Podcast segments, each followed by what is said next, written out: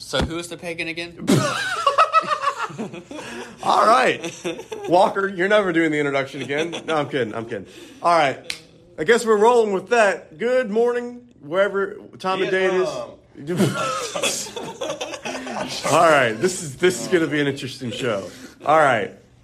My name is Isaiah Leininger, and if you're here, thank you. I don't know why you're sticking with us and putting up with all our antics, but thank you. Um, we're glad to have you here, and we're going to get serious now and talk about the authority of Scripture. Joining me today, as always, is my good friend Walker Howell, and our special guest today is Jude Bowers, and apparently Zach Barnhart may or may not show up uh, occasionally. We'll, we'll figure that out as we go on. But it's mainly going to be Walker, Jude, and I, and we're very thankful to have Jude on the show as well.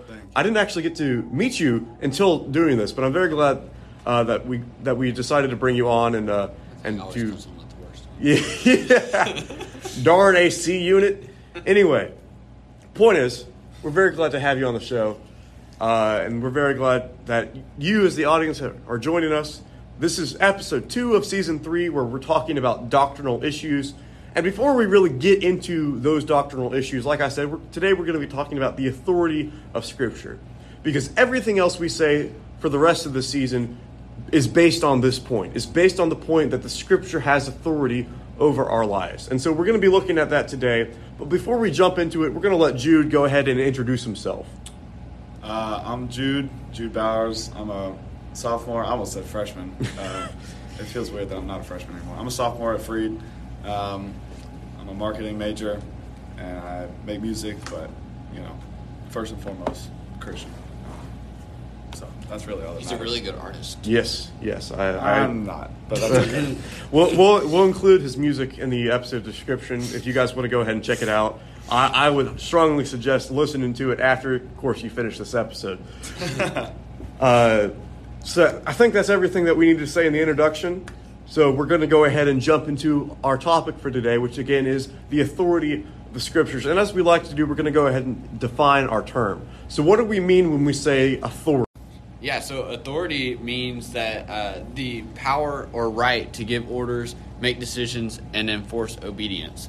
Um, and Isaiah has a wonderful way to illustrate this using a McDonald's illustration. Right. So, uh, well, it's, it's not just a McDonald's illustration, but it you know could be applied to, to any emplo- place of employment. But you know, I, I went with McDonald's because that's something that everybody is familiar with. So, for instance, if, if I'm working at McDonald's and Walker is my employer, if he's my boss, right? If Walker tells me to go and you know clean the grill or Isaiah, take the trash clean- out, Go clean the grill. no, right?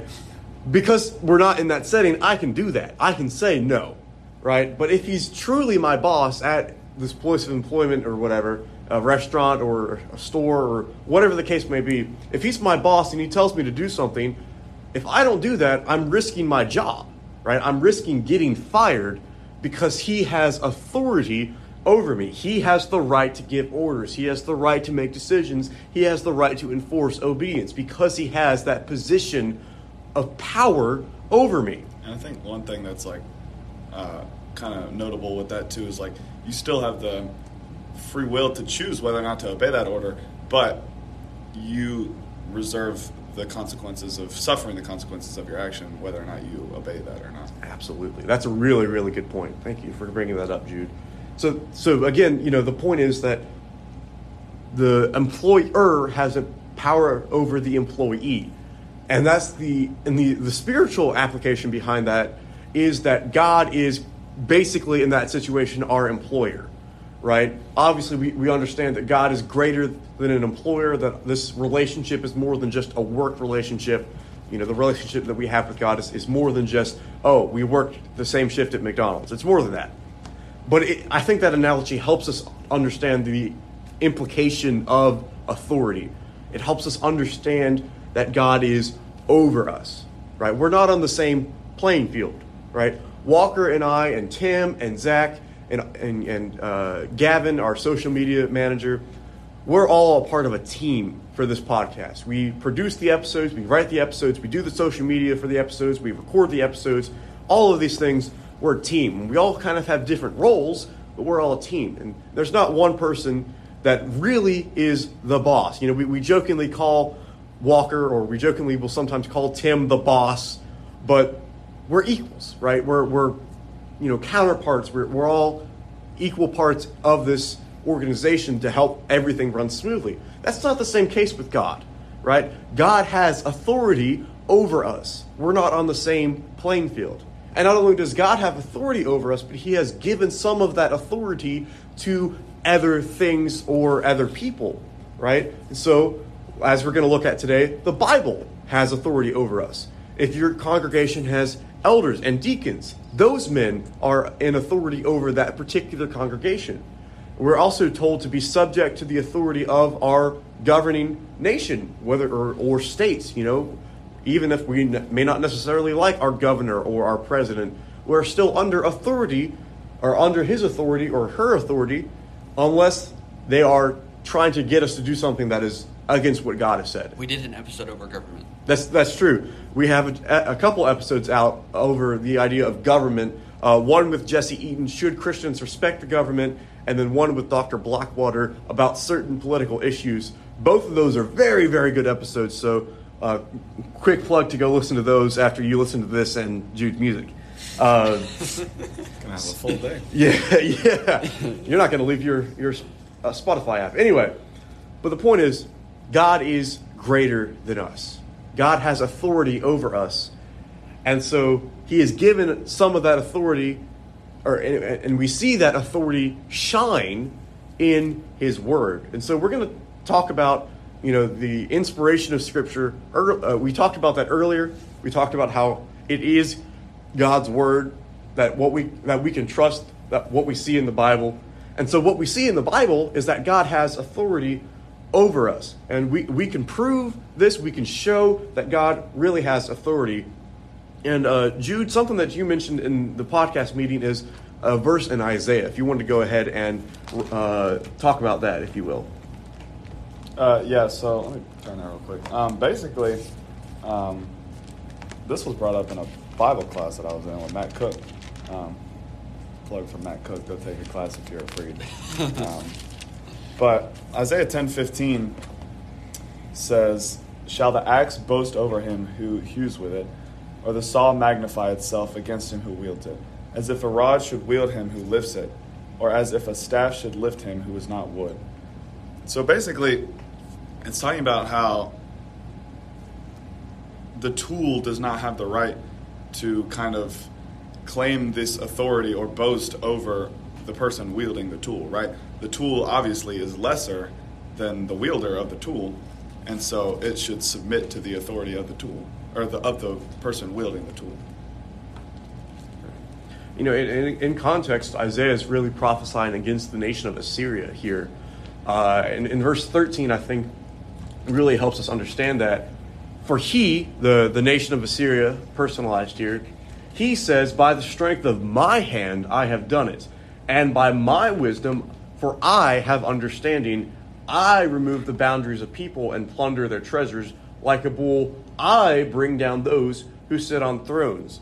So we've got, uh, he says, My hand, my wisdom, I have understanding. I remove the boundaries of people. I bring those down. So we've got, just in, the, in verse 13 alone, we've got six references to the individual or to the nation of Assyria, right? And, and so, and, and it continues in verse 14 with a couple more illustrations. Uh, my hand is like a, uh, my hand is found like a nest, the wealth of peoples. I have gathered all the earth. And then we find verse 15. And Isaiah saying, Shall the axe boast over the one who hews with it, the one who's using it, right? And so the idea that Isaiah is, is using and the illustration that Isaiah is using is that the nation of Assyria has become very powerful. They've become very militarily uh, strong. They've become very wealthy, and they think that it's because of them, right? They think that it's their power, their wisdom, their understanding, their might that this has led to this. They've lost the idea of humility. And that's a big thing with our relationship with God because, again, God has authority over us.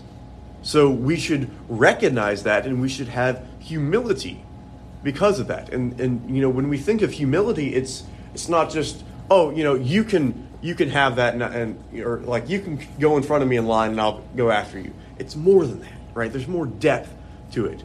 Humility is when you neglect almost your needs and you put someone else's needs or you put something else in front of yourself, right? And you and you say, "Yes, I'm important, but I'm going to put my importance aside for the moment and focus on you or, or, or obey you, right? And that's the relationship that we need to have with God is one of humility, right? God is over us. We are his servants, he is our master, and we should reflect that in our daily life. I think it's important to point out the biblical definition of humility because, I mean, the Bible really defines humility, I think, in Philippians 2. And if you look at Philippians 2 and uh, just for uh, to, to make things make sense, and begin at verse 3 uh, do nothing from selfish or empty conceit, but with humility of mind regard one another as more important than yourselves. Do not merely look out for your own personal interests, but also for the interests of others. So, as Isaiah was saying, you know, you know, humility is looking out for the interests of others. You often, you may have heard the phrase uh, "joy" or the acronym "joy." Jesus, others, and then yourself. And so that's how that's how our lives should look. And oftentimes, um, it doesn't look like that. Oftentimes, it's ourselves, then others maybe and then jesus or maybe ourselves jesus and others. It, it's, it's another combination other than the way that it should be. But whenever you put jesus others and then yourself then you can experience the joy that's being talked about in this passage. And um, and so just wanted to point that out. As i continue on. That's a that's a great reference. Thank you walker for that. You know again humility right? That's that's one of the most important things in the christian's walk uh, we don't have this written down, and I'm, I'm thinking off the top of my head, but there's a verse that says, Those who humble themselves will be exalted, and those who exalt themselves will be humbled. So, what that verse is saying is that those who are prideful, those who are arrogant, those who take pride in themselves and say, This is my handiwork, I'm the one who's responsible for all of this, they're going to be humbled. Matthew 23 12. Thank you. So, Jesus is, is saying in that verse that, you know, when you are not humble, when you're exalting yourself and you're prideful of your works, and you kind of take God out of the equation, of course, God is the giver of all good and perfect things. We see that in James chapter 1 and verse 17. When we take God away from all of these things and we exalt ourselves, Jesus says you're going to be humbled. You're going to be put to shame almost. But when we humble ourselves, when we say, God, this is your handiwork, God, this is your uh, strength, this, God, this is your wisdom we're going to be exalted.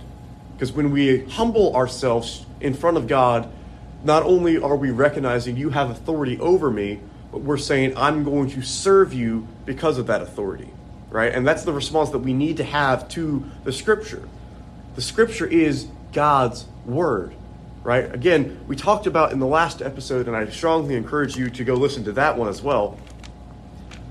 The idea that God's word is divinely inspired right? Second Timothy chapter 2 verse or excuse me, Second Timothy chapter 3 verse 16 says the whole scripture is inspired by God and is profitable for doctrine, for reproof, for correction, for instruction in righteousness. Why? So that the man of God may be complete, thoroughly equipped for every good work. Paul is saying there everything that is in the Bible is divinely inspired. And everything that is in the Bible is from God. And we can, you know, and we can trust that what we have today in our modern Bibles is what was originally written, what was originally given to those men who wrote the scriptures, because we have a lot of, maybe not the original documents, but copies of the original document that are very, very accurate to what we have in our modern Bibles. And, and more than that, we have early church letters that quote, I believe it's about 97% of the New Testament in those early church letters. They're quoting the writings of Paul, the writings of John, the writings of Peter in these letters between Christians and between congregations. So we, we can know that what we have in the Bible is truly from God. And because of the authority of Scripture, we should humble ourselves and serve God and do the things that he has commanded for us to do in the scriptures. And again, that's really the building block, the, the foundation, if you will, of everything else that we're going to cover in this season. Why do we do what we do? Because the Bible says so. I think the whole idea of the authority of Scripture is founded on the fact that Scripture is inspired. Uh, because if Scripture is not inspired, then we have no reason to believe it. Mm. Um, because just like any other, you know, man-made book, um, if it was just man-made, there's some parts that might be really good, and some parts you're like, ah, I'm not too sure about that. And at that at that point, it becomes an opinion. But when it's from God, who is the supreme higher power, none of it is opinion. It's all objective, not subjective. Objective truth, right? In First John, I think it talks about in the beginning the Word was with God, and the Word was God, right? It's not that this is just like some words that were like, oh, I'm sure this is what, what Jesus might have said or what God thinks is right. It's like, no, this is the Holy Spirit directly speaking to us. Right. And so, if you believe that every word on these uh, in these pages is true, then you have to believe that it gains some authority over you. Right. Most definitely. And uh, we have Revelation twenty two eighteen in here, um, but I feel like it may be best to put this a little bit further down.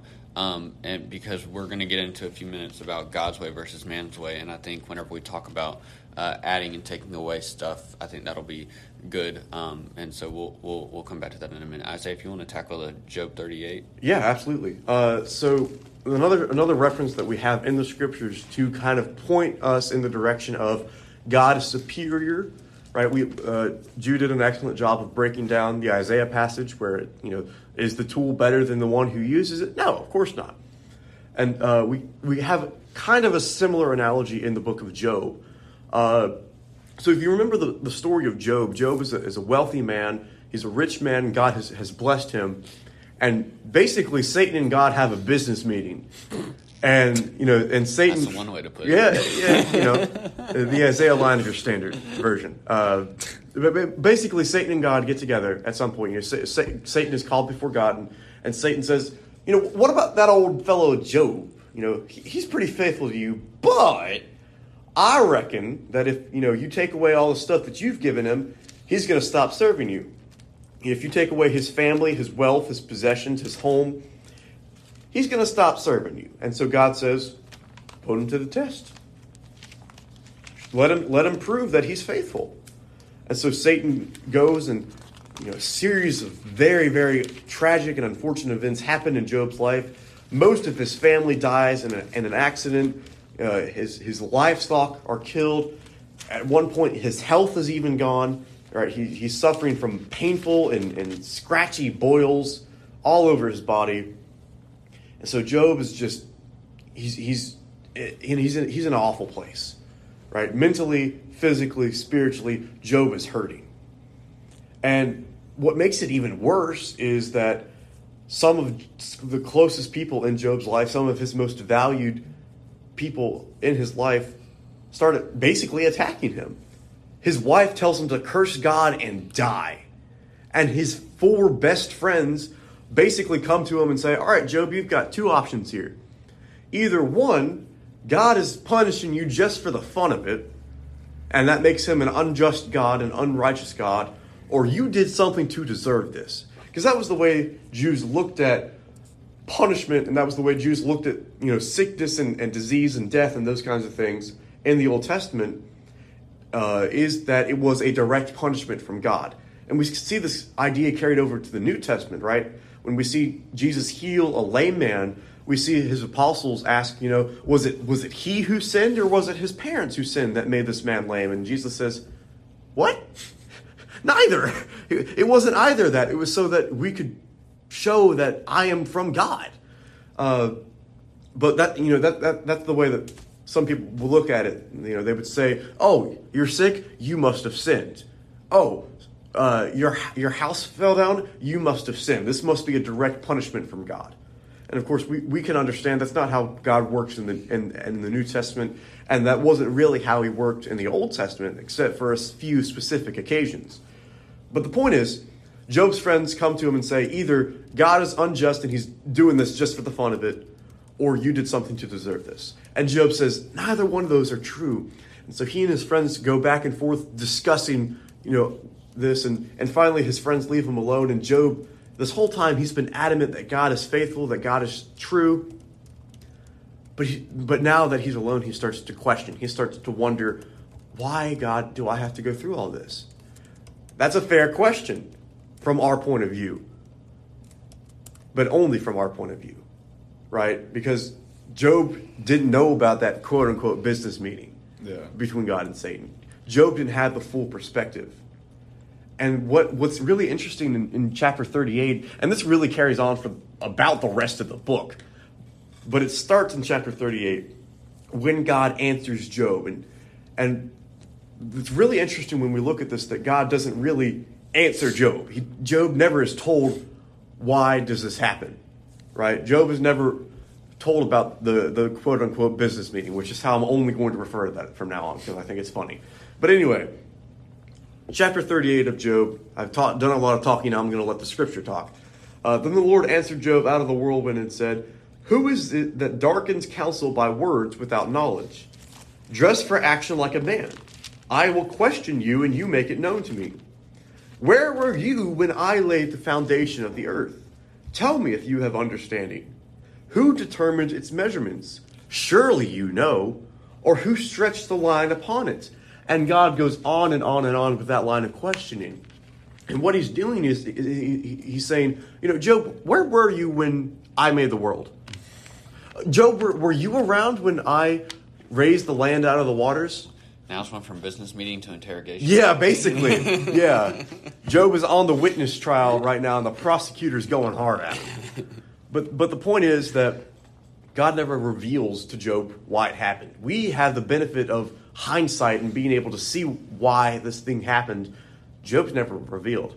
Instead, God says, you know, Job, where were you when I created the world? Job, where were you when, you know, I made the behemoth? Job, could, could you make the, some of the creatures that I made? No? You don't have the wisdom and knowledge and understanding that I do? Huh. Maybe you should worship me and, and, and serve me. Right? And that's not God coming at it from a place of ego, right? He's not saying, I'm not going to tell you because I feel like it. Your only choice is to serve me. God is reminding Job that he doesn't need to know. God is reminding Job that I am God. I have wisdom. I have knowledge. I have understanding. I have power, and you don't. So put your faith in me, Job. I'll see you through it. One, one thing I think is interesting, uh, kind of the beginning of this story of Job, um, you were talking about how Satan and God had these business meetings. Satan wasn't the one that asked for Job. God offered Job to Satan, which I think is so interesting because God was like, "Yeah, take him. Like, yeah, he'll, he's not going to falter." And even though Job questioned God, he never like Satan. One of the things Satan asked was, uh, "Does Job fear God for no reason? Have you not put a hedge around him and his house and all that he has on every side?" So basically, Satan's saying, "Oh, Job only worships you because he's got this great life," and God's like, "No." Job worships me because he realizes that I have authority over him. Hmm. That's a great point. That's a really great point. And you know, like like you said, Satan. He was he was really saying, "Of course, Job worships you. Have you seen all the stuff he, you've given him?" Right? And but the idea is that, like you were saying, Job. Yes, he was thankful to God for all of those things, and we can see that. And and and you know, uh, in in this passage. But more than that, he remembered who God is. And he remembered that God's way is a whole lot better than man's way. And that leads us right into our, our next point, right? Again, we are not equals with God. We don't have the wisdom that God has. We don't have the power that God has. We don't have the authority that God has over us. If we had God's wisdom and God's power and, and all these other qualities of God, we wouldn't need God. We would be God. We, we need God because we lack those things. God is infinite in his knowledge, in his understanding, in his eternity. We are not. We are finite creatures. We as humans had a beginning. God is outside of that kind of laws of, of physics, right? We, we understand that everything needs a beginning in this world. God is not of this world. God is outside of the laws of time and, and of nature because He created them, right? And He has authority over those things and He has authority over us because we don't have that power. We don't have His wisdom, we don't have His knowledge, and we don't have His perfection. We don't have His purity. If we had that, we wouldn't need Jesus. But we need Jesus. We absolutely need Jesus, and we need and we needed him to go to the cross and die for our sins because that's not something that we could take away on our own merit. Because the and I'm kind of getting a little off topic here, but the idea is that when we sin, we're breaking God's law. We're rejecting God's authority. Mm-hmm. And so when we sin, we can't forgive ourselves, right? We can't take away our own sin. That's only up to the person that we broke the law of, right? You know, Walker and I were, were equals. We mentioned this already. You know, if, if Walker says, we're going to have a production meeting on Thursday at 8 p.m., if I don't show up to that, first of all, I'm hurting the team, right? But second of all, Walker doesn't really have the authority over me to say, Where were you? You should have been here. You know, he can say, You know, we, we missed you. We, we, we would have valued you at this meeting. But he, he can't say, you know, you're fired because you didn't come up to this meeting. Why? Because we're equals. And plus, you're not on salary. Yeah, exactly. Right. I can't I'm doing it. I'm doing this volunteer job. Yeah, exactly, exactly. If you want to fire me, you know, have fun with that. Uh, I better get my severance pay. Yeah, for real, for real. You owe me a lot of money if, if I, this is a salary job. But anyway, the point is, I'm forever in debt to you. Lunch tonight will make up for it. The point is, God has authority over us because his way is so much better than his way. That's why we're called in Romans chapter 12 to be transformed. His way is so much better than man's way. You said his way is so much better than his way. Did I? Yes. Oh, well, thank you for catching that. His, his way is so much better than our way. Thank you for catching that. I didn't even realize I did that. But the point is, in Romans 12, 12, we're called to be transformed to be like God. You know, right? When we're baptized, we're supposed to have this new life. We're supposed to give up our desires and live for Christ.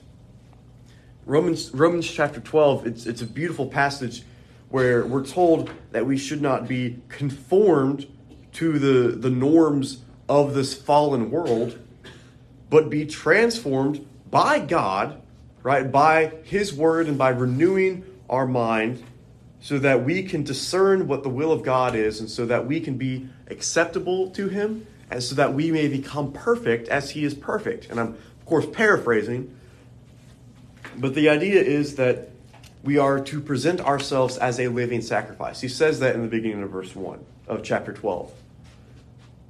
That we are supposed to be a sacrifice to God. One of my favorite passages is Galatians chapter 2 and verse 20, where Paul says that I have been crucified with Christ. Nevertheless, I live, yet not I, but who? But Christ lives in me. And the life that I now live in the flesh, I live by faith in the Son of God who loved me and gave himself for me. When we are a Christian, we are under God's authority. Everyone's under God's authority. Don't get me wrong there. But Christians are the ones who understand what God's authority is and choose to respect that, choose to follow God's authority. Um, one, one thing I always hear, well, not always, but um, especially in high school, like I had a lot of friends who were atheists. And one thing that one, one of my friends brought up one time was like, why does God get to operate outside of the bounds of you know physics and time and nature and stuff like that? And it was a really good point. I don't know how to answer at the time. And then I heard something a few weeks ago that like it was like really cool. It's because we're looking at it from our perspective, right? Walker, let's imagine you're a fish. Okay. oh boy. Right? I like this analogy so far. Pretty easy to Walker, do. imagine. I didn't come up with this. It was so I can't take any credit. But Walker, let's imagine you're a fish, right? Okay.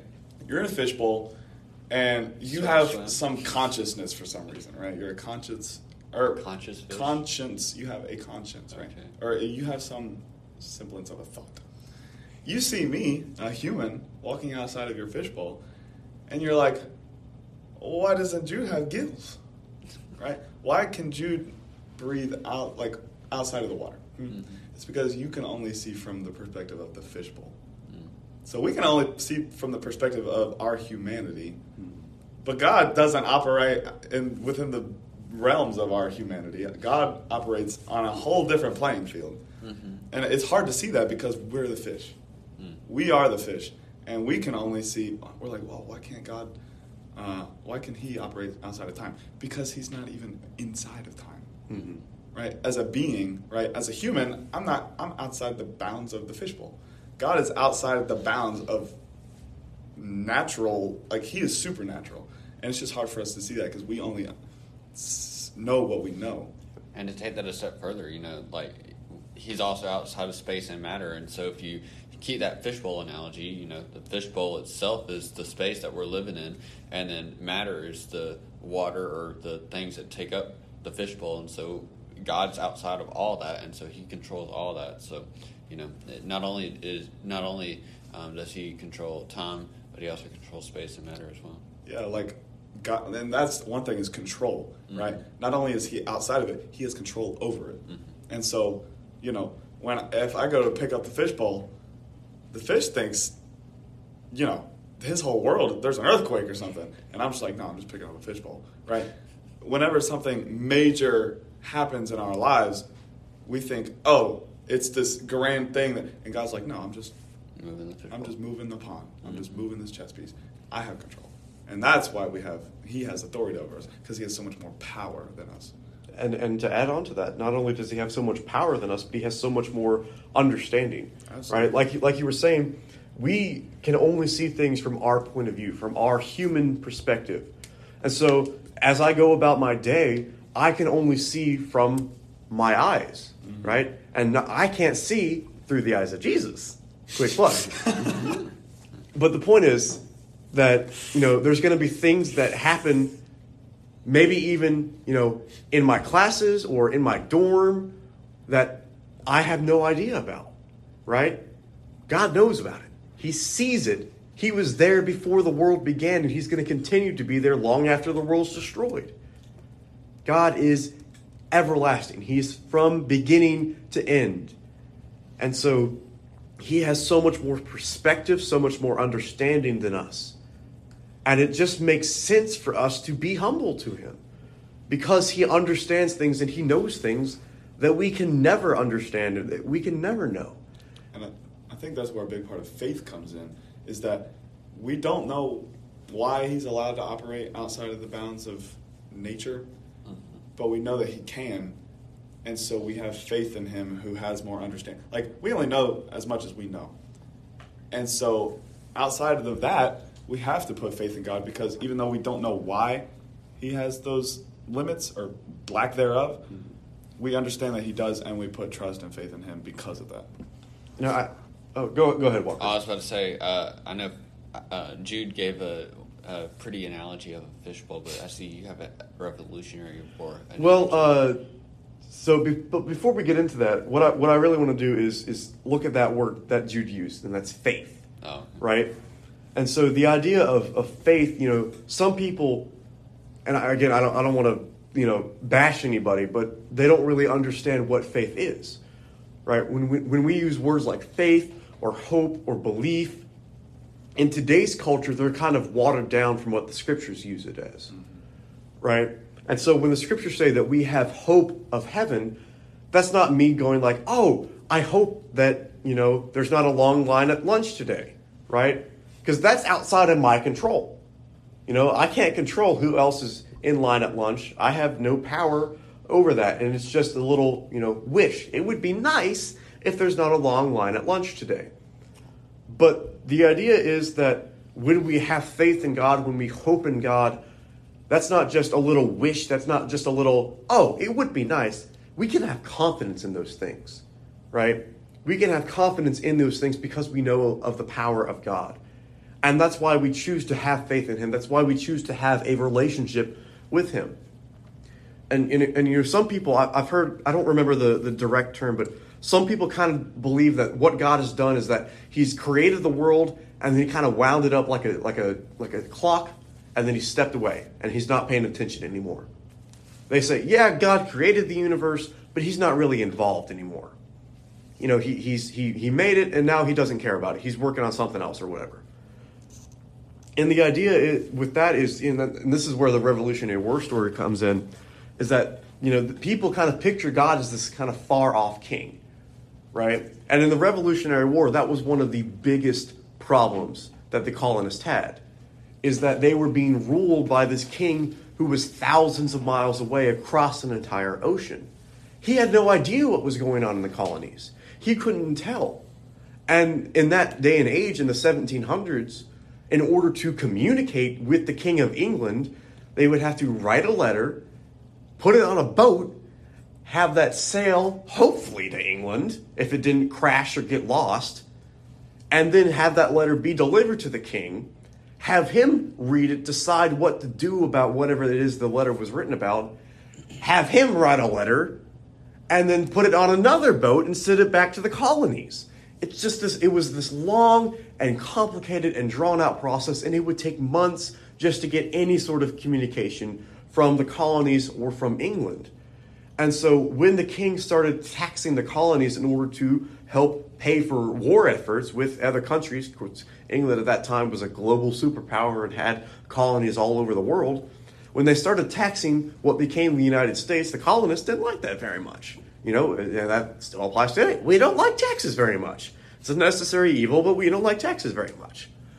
And so they were complaining to the King of England about these unfair taxes, but because he was this faraway king, their relationship was strained because they could not communicate with them what was happening in the States. And so what we see is that some people kind of view God as that far off king. Right? They, they kind of view God as King George and they say God is, is so far away, he's so distant that he doesn't care. He doesn't he's not involved anymore. And my answer to that is, well, if you feel like God is distant, then maybe you're the one who's moved.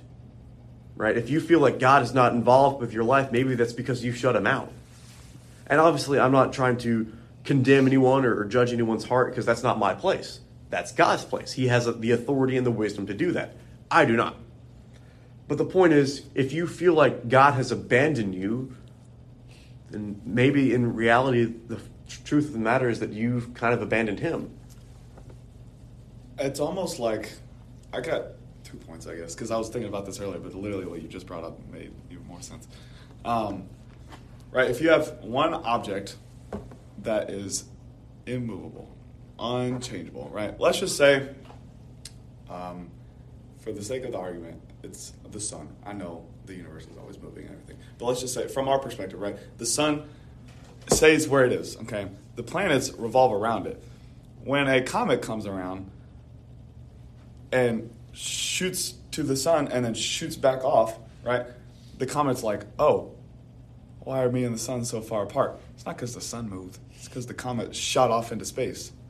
And I think that's why, part of the reason Jesus is so important is because now you can't even make the argument that God is so far off. Because one of the main purposes of Jesus, right, obviously it was to come and forgive us of our sins and die on the cross so that way we could be forgiven. One of the other major reasons is to bridge the gap. Because you can't say that God is distant when he that's that's okay, that is one of the main arguments for Christianity is that in every other religion it's the lower power down here, right? Humans, and this other power, some other God, and the life is constantly you trying to come up here. I'm, I'm, I'm using my hands for you know it's an auditory uh, podcast. I realize that, but it's it's the humans are trying to make their way up to the the God. People may not want to see the video version of this podcast. I sure hope not. Um, but in Christianity, God came down here. He made himself available to us when we didn't deserve it. And that's what's so powerful is that you can't say that God is so far off and doesn't care about us when he literally became one of us goes back to the Philippians passage, Philippians mm. two. Right. He, he, He humbled himself. Right. He humbled himself and became a servant. Yeah. Yeah. Excellent point, Jude. Thank you so much. And so, you know, the, the idea is that God desires to have a relationship with us. Like Jude mentioned, he went as far as to send his son, send a part of him down to the earth to be sacrificed in the most brutal way humanity has ever come up with. I'm not going to go into detail, but if you research what happens during a crucifixion, it's heartbreaking. It's- yeah. It's it's devastating when you think about the fact that anyone had to go through that, much less the perfect and pure Son of God who was innocent in anything they could say against him, but he went to the cross for me. He endured that for me. God's way is so much better than our way. God has a plan, right? If it was up to us, if it was left to our own devices, there is no way that we could come up with a plan to forgive our sins. And God knew that. So he came up with a plan for us. That's so crazy to think about, and this is gonna sound really stupid because it's like obvious, but also sometimes not obvious at the same time. It's so crazy how just like smart God is. And you know what I'm saying? Like, like, like you said, we could have never come with that plan. That was God's plan from the beginning. Mm-hmm.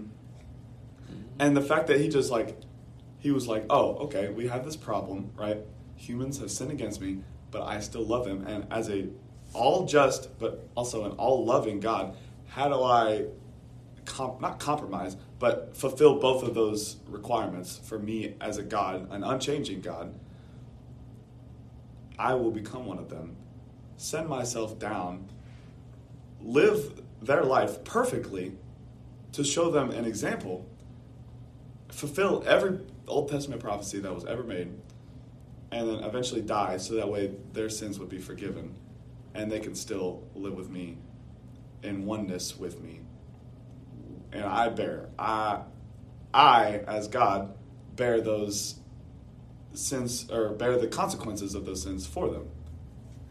That's genius. Like, And it, and it only works because of God. Because of, as you mentioned, He's all just, so He is going to punish those who transgress against His law, but He's also all loving.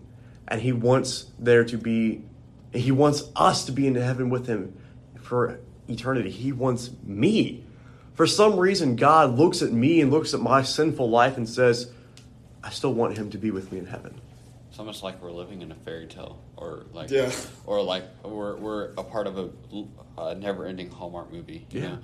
because because it, it doesn't make sense Right. and our human perspective like we were talking about earlier this doesn't make sense why would god do that why would he send his son down to the cross? Because he desires a relationship with us. Because he loves us. Because he wants to be in heaven with us for eternity. And you know it's it's that relationship that we're supposed to grow as a christian. We're supposed to draw near to him through his word through worshiping to him through prayer. We're supposed to draw near to him. And you know it's it's not easy right? God in fact promised us several times in the scriptures that this walk is not going to be an easy one jesus said in john chapter 16 that you will have tribulation in this world but he doesn't end it there does he in that verse in john chapter 16 and verse 33 he says you will have tribulation in this world but be at peace for i have overcome the world we can have peace, even though everything in this life is going to be difficult. We can have peace because we can recognize that His way is so much better for us in the long term. There, there's two verses in the book of Jeremiah that I think really, really bring this out.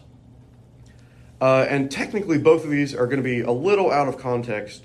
So I encourage you to go back and really understand the context to both of these, uh, uh, to both of these verses.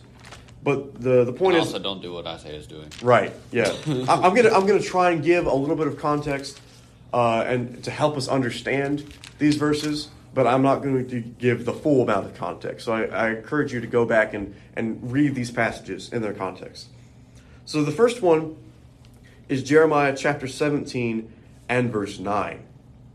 where we see the heart is deceitful above all things and desperately sick. Who can understand it? So that's humans. We're ununderstandable, we're desperately sick, we're wicked, we're evil, we're deceitful. That's the human heart. That's our way. Look now at Jeremiah chapter 29 and verse 11. And this is a verse that a lot of people love, even though, again, it is usually taken out of context. So, Jeremiah here, he's speaking through God, or excuse me, God is speaking through Jeremiah, and he's speaking to the people who have been exiled to Babylon. And he says to them, For I know the plans I have for you, declares the Lord plans for welfare and not for evil, to give you a future and a hope. And again, he's specifically talking to the exiled Israelites there. But I think that same passage can apply to us, especially when we consider verses like Romans chapter 8 and verse 28, where Paul, in that great letter, tells us that we know what? Beautiful passage. Absolutely. He, he says that we know for those who love God, all things work together for good, for those who are called according to his purpose. So he's saying there in, in context that this life's going to suck, right? There's going to be times in this life where it's just miserable. And that's partly just because of the world that we live in, and it's even more so because we're Christians, because we're going against the world, we're countercultural. But God has promised us a home in heaven. He's promised us something that is far superior to the, the tribulations and the sufferings that we're going to endure here on earth. You mentioned uh, Jeremiah 17 and verse 9 whenever you read that verse talking about being sick. It reminded me of Matthew 9 and verse uh, 12, if, I'm, if I remember off the top of my head correctly. Uh, and it talks about how it, it's not those who are well who are in need of a doctor, it's those who are sick. And so, you know, going off on another little tangent here, Jesus is the great physician, and I'll keep my tangent short. But Jesus is a great physician, and ultimately, um, it's Him who can provide the care and things that we need. But we have to first recognize that His way is better for us, and that we need to put our trust and our faith in Him and the one who is perfect. And that only comes by understanding who has authority over our lives and understanding who is uh, the one we should follow. Yep. Because we've got two options in this life. Yeah. And, and we see those two options outlined for us in the book of Jeremiah with, with those two verses. We have the option of A, I can put my trust in myself and a finite, weak human creature who has limited understanding, limited power, limited knowledge, or I can put my faith in God, who not only has unlimited no- knowledge and power and understanding, but unlimited love, and and someone and a God who has paved the way for me to not only live a life full of joy here on earth, but to live a life full of joy with God. And I think that's exactly the only reason we can even have joy. Um, because, like uh, how Jesus and Paul both tell us that there's going to be trials and tribulations on this earth, and you're not always going to be happy, mm-hmm. but you can always have joy. Because if you put your faith, right, if you, for instance, atheists don't believe there's any higher power, if you put your faith in things that are on the same playing field, right? Let's go back to this fishbowl analogy. If we if we live our life with no purpose that's any higher than our own selfish desires and what we feel as human beings is best for us, you're living a horizontal life.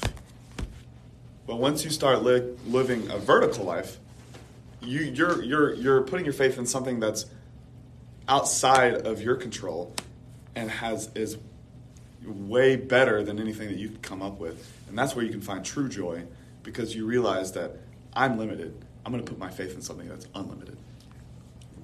Excellent, excellent point, Jude. And, and uh, that, that about wraps up this episode. Uh, long story short, God is, has authority over us, and we see that in the scripture. We need to trust in His word and, and believe in what He said and put those things into practice. Uh, we know that you know some of the things that we we've mentioned. We've we've tried to go in depth. So if we've kind of lost you at any point, if you have any questions, You know, we, we would love to, to talk to you about whatever it is that you have a question about. If it's this episode or another episode or just a complete uh, random question about the scriptures, or if you just want to talk to us, we would love to, to sit down and talk with you. Uh, there's many, many ways that you can get into contact with us. We can uh, reach. You can reach out to us through Facebook. Uh, we have a Facebook page. We have an Instagram page, uh, TTEOJ underscore podcast. We have a website, TTEOJ.com. We have a phone number. 731-439-9671. Thank you. That's why I keep. Yeah, that's, that's why I keep you around, Walkers. Uh, so if you have any questions or if you just want to sit down and talk, we would love to sit down and discuss the scriptures or anything at all with you. May I also add, if you text the phone number, please don't just send hello. Please send a message longer than hello, like, uh, hello, uh, I have a question about blah, blah, blah, blah. We, we need more context to your text message. Thank you. Okay, continue on. Uh, that's about all, all that we have. Uh, we're so thankful for, for you uh, as the audience for listening with us and, and going through the scriptures with us. And we're very, very thankful for Jude for his willingness to, to come out and to help us with this, uh, with this episode. And again, please go check him out on Spotify. Uh, we'll, we'll have that linked in the description. Uh, very, very talented musician. Uh, we're very, very thankful for you and to have you as a brother in Christ. And if there's nothing else further, uh, let's go ahead and close the episode out in prayer. Dear Heavenly Father, Lord of all there is and Creator of all there is, Lord, you are our God. You are strong, you are wise, you are powerful, and you are not limited by human capabilities as we are. Help us, Lord, to remember that. Help us, Lord, to remember that you are in control, that you have a plan. Help us, Lord, to trust in you and to remember that while there are tribulations on this earth, that they happen for a reason and that they will be forgotten when we are with you in heaven for eternity. Thank you so much, Lord, for the love that you have for us and for the love that we have for each other. Help us, Lord, to grow closer to you every day and to strive to be more like you and to teach others about you. And it's in your Son's name we pray. Amen.